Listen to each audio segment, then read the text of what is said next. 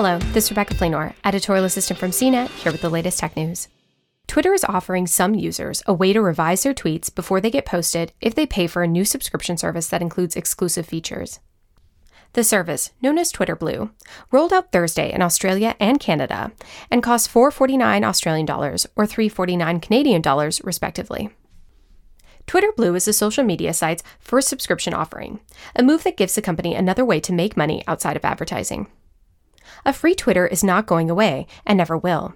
This subscription offering is simply meant to add enhanced and complementary features to the already existing Twitter experience for those who want it, Twitter said in a blog post. The subscription offering includes a way to undo a tweet, meaning that users can preview and revise a tweet before it gets posted on their timelines. For years, Twitter users have asked for a way to edit their tweets, but the company has been reluctant to roll out that option because such a tool could be abused to mislead others about what was originally posted in a tweet. Users will have up to 30 seconds to undo their tweets before they go live. Other exclusive features offered include a way to organize saved tweets in a bookmark folder and a reader mode that converts long threads of tweets into text that are easier to read. Twitter Blue subscribers will also have access to other benefits, such as a dedicated customer support, customizable app icons for their device's home screen, and color themes for their Twitter app.